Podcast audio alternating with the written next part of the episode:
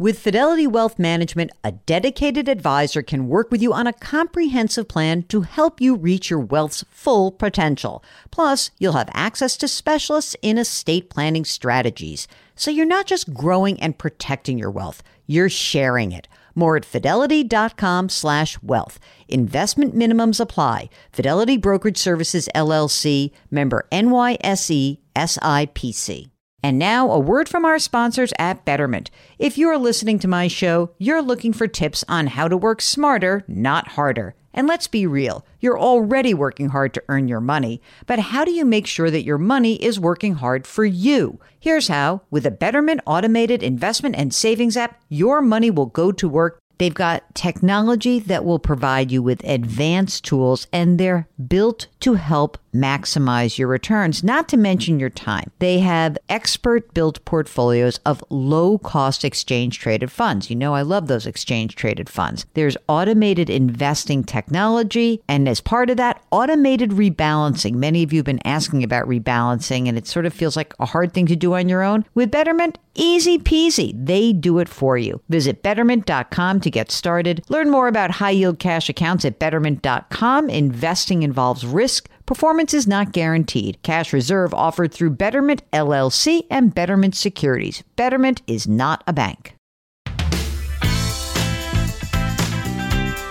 Welcome to the Jill on Money podcast. It is Saturday, October 2nd, and we have a great guest. I know you must get bored when I say that because I think a lot of these guests are great. I don't always say great, some of them really are stupendous.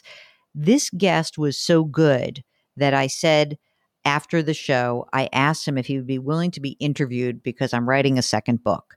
And uh, he said yes. And I'm very happy about that. So I was a little dubious about the name of this book. And when I read, like, just looked at the cover quickly, I was like, eh, I don't know. The name of the author is Brad Stulberg.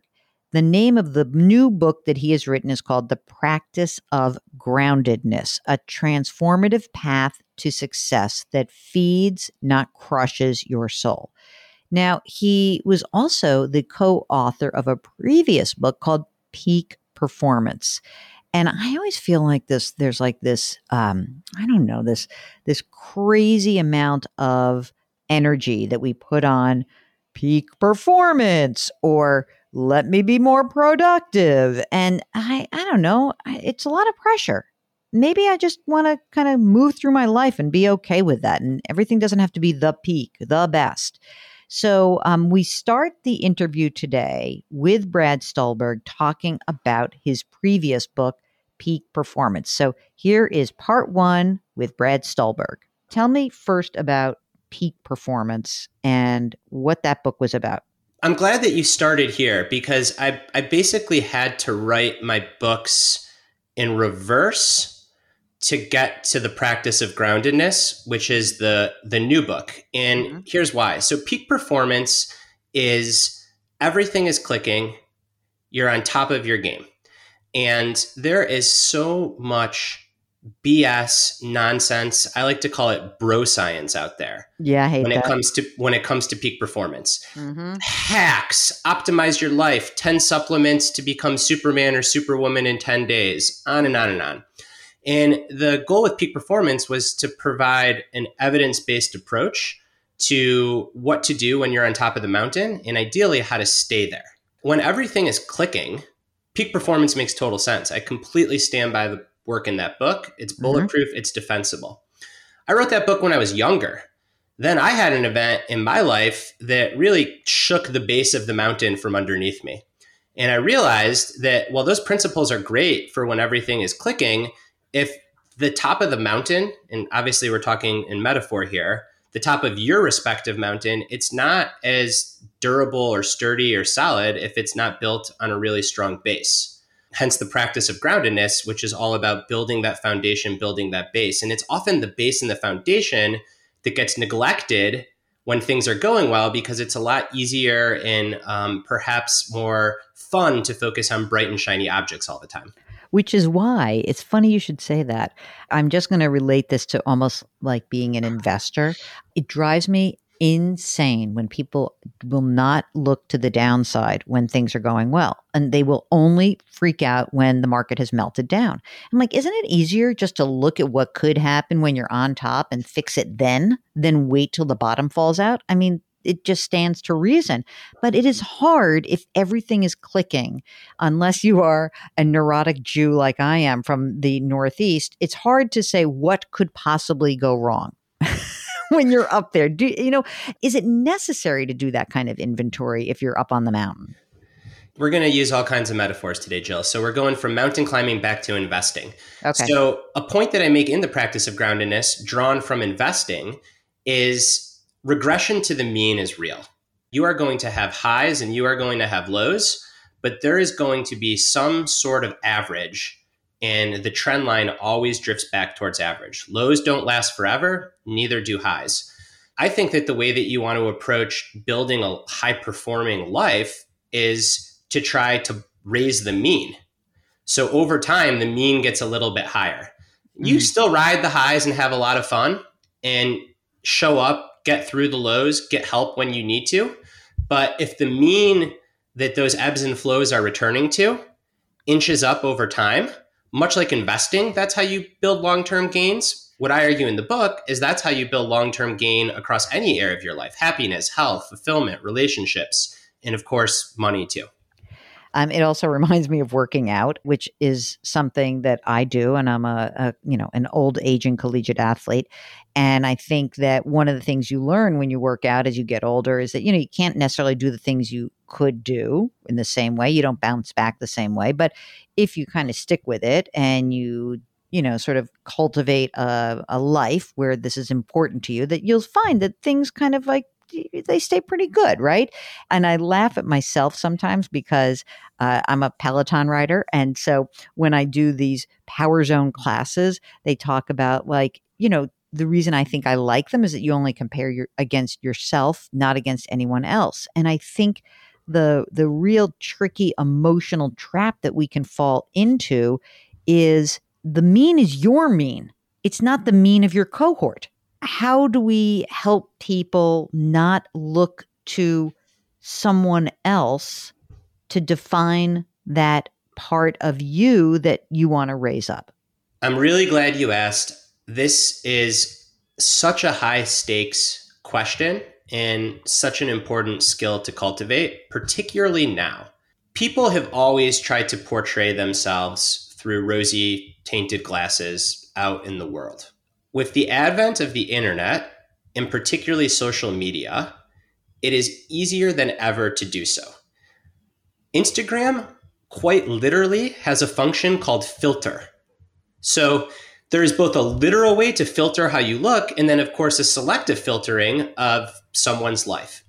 And if we run into the trap of comparing ourselves with how other people portray themselves, we're trying to live up to a bar that is mostly an illusion and we're going to burn ourselves out and make ourselves exhausted and miserable trying to do that.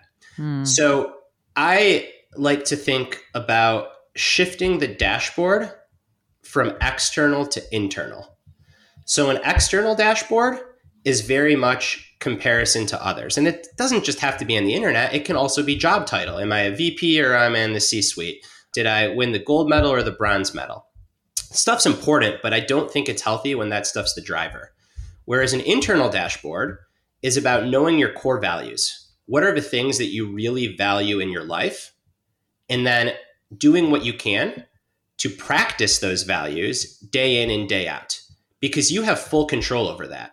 And what I argue in, in the groundedness book is that paradoxically, by showing up and focusing on your internal dashboard, the external stuff tends to take care of itself. Back to the mountain. There are two ways to climb to the top of a mountain. One way is constantly obsessing about the peak, thinking about the selfies that you're going to take when you're up there, worried what will happen to your self worth if you don't make it up to the peak, if you have to tell everyone, oh, I didn't make it. Another way to climb a mountain is to be where you are, to really focus on what you're going to do today on each individual pitch, really on each individual step, and to enjoy all the life on the side of the mountain and to enjoy the view. Both climbers can get the same result. both can make it to the top of the mountain. But the texture of the journey for the one that is present and patient is so much better and so much more fulfilling. And even if you're only performance mindset and you say, Brad, stop with this woo woo stuff, I just want to be a great performer. well, that second climber is going to be a better performer because they're going to have a greater reservoir of energy to, to draw from. Like it is not sustainable. It is so utterly exhausting. I'm convinced even before COVID, it's why everyone's freaking tired all the time, is because we are constantly trying to measure up to like the Joneses, but now it's the digital Joneses with filters. Mm, and it's uh-huh. absolutely impossible. And it's everywhere. It's so, I mean, I wrote this book. It's something that I struggle with because it is so ubiquitous in our society right now. This book is so personal. And right in the beginning, you really come out and say, I was blindsided by obsessive compulsive disorder. And I'm wondering if you can talk a little bit about that and what that meant to you, this, you know, wonderkin kind of author and researcher, how this book came from that period of your life. I had written Peak Performance and it had turned into a bestseller pretty quickly. And the manuscript of another book was already done.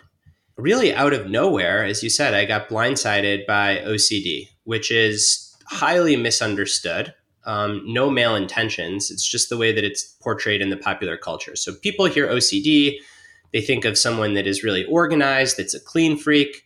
And that is not what like clinical actual OCD is. So, first, the definition OCD is having intrusive thoughts or feelings, becoming extremely anxious about those thoughts or feelings, and then trying to do something to make those thoughts and feelings go away.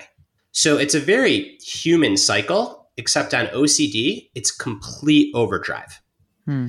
So I was bombarded by this. At the time, I thought it was very odd. It turns out to be a, a very common OCD theme, but I was bombarded by thoughts of meaninglessness of life. So, really tough stuff. At first, I thought I was like depressed. I'm like, I need to be treated for major depression. What made it OCD is that those thoughts, again, they were accompanied by a lot of anxiety. And then my compulsion, the C part, was not visible. It was all internal. I did everything that I could to assure myself that I wasn't actually becoming depressed. So I'd spend hours and hours Googling the symptoms of depression. I would read countless philosophy books searching for the meaning of life, which, by the way, like it's, it's an unanswerable question. I was just going to say, would you like to share? yeah, seriously. So, but but that's the thing, right? Like now, after a lot of therapy and treatment, and, and really being on the other side of this, for the time being at least, I can laugh at that. But in the moment, the stakes feel like they're everything. If I can't figure out this question, I can't get out of bed. That happened more or less overnight, Jill. Like everything was going really well. I had a panic attack. I never had a panic attack. And then I became just absolutely obsessed with why was this happening to me? What does it mean? Am I going to die? If I'm going to die, what's the point of living to begin with? And these thoughts completely consumed me hours and hours a day. I became scared to drive a car because I thought I'd drive it off the road. It was really, really bad. For a good so, eight months, it just completely uprooted my whole life. Wait a minute. So I got to go back. So you're perseverating around this. This is going like it's literally infecting your whole being.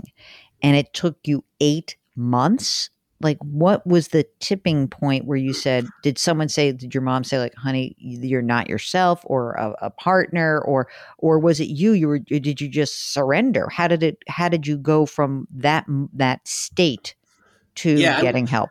I'm glad you're asking a clarifying question. So i got help really quickly. It took eight months to get better.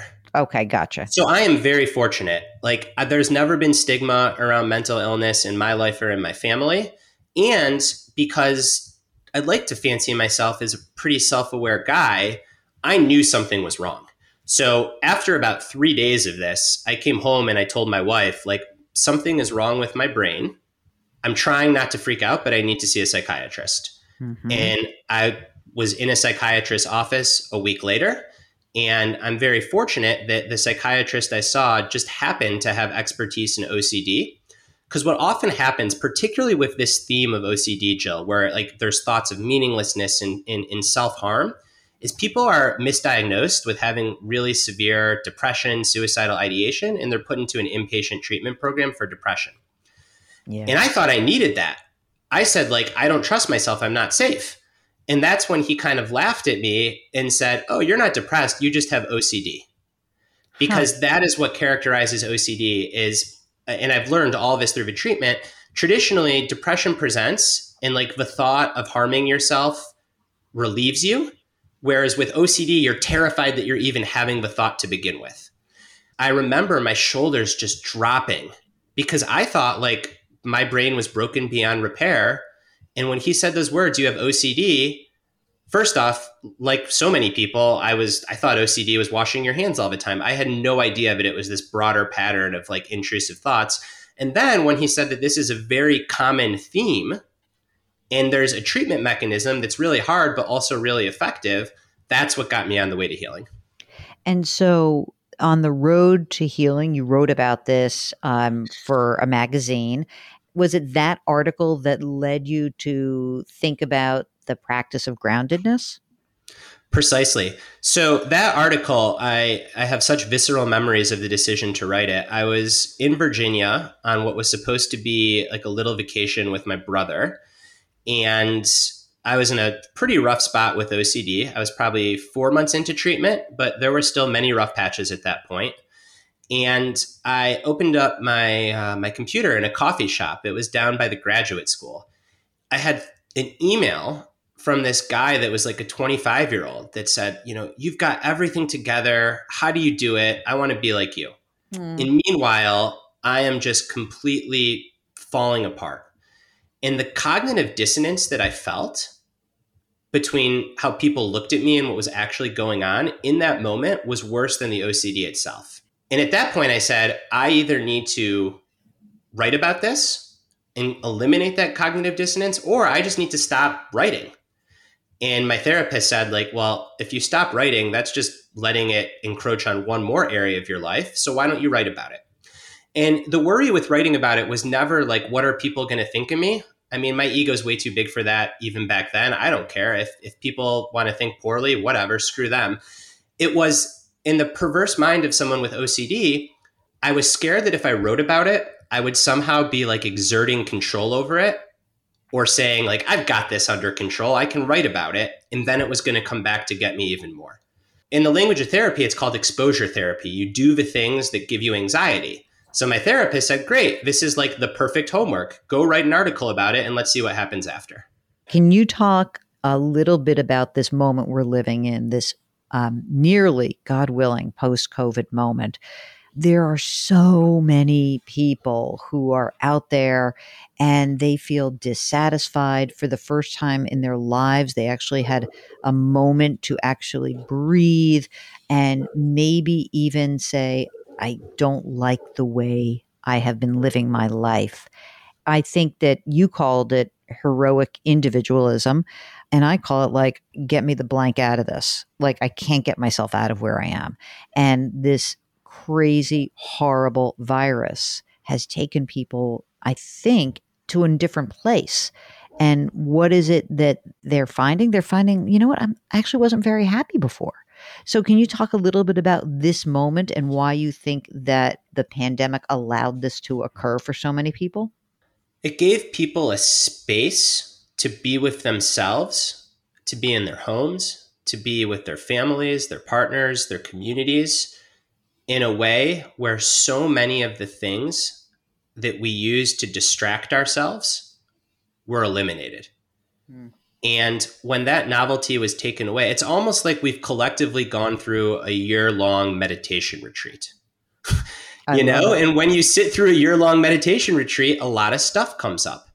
And my hope is that in a post COVID world, this provides a jolt to a lot of people's systems where they can re-examine that internal dashboard, their core values, their priorities, how they spend their time and energy, realize that mortality is a thing, and build lives on the other side of it that they can be more satisfied about. Okay, I know I left you wanting more. Well, you're going to get more with Brad Stulberg tomorrow. Until then, if you've got a financial question, anything on your mind, just go to jillonmoney.com, click the contact button, and we will help you out. Don't forget to tell us if you'd like to come on the air live. That would really be helpful. Also, put your hands metaphorically on someone's back. It'll make you feel good, it'll make that person feel good. Thanks for listening, and don't forget the mantra grit, growth, grace. We'll talk to you tomorrow.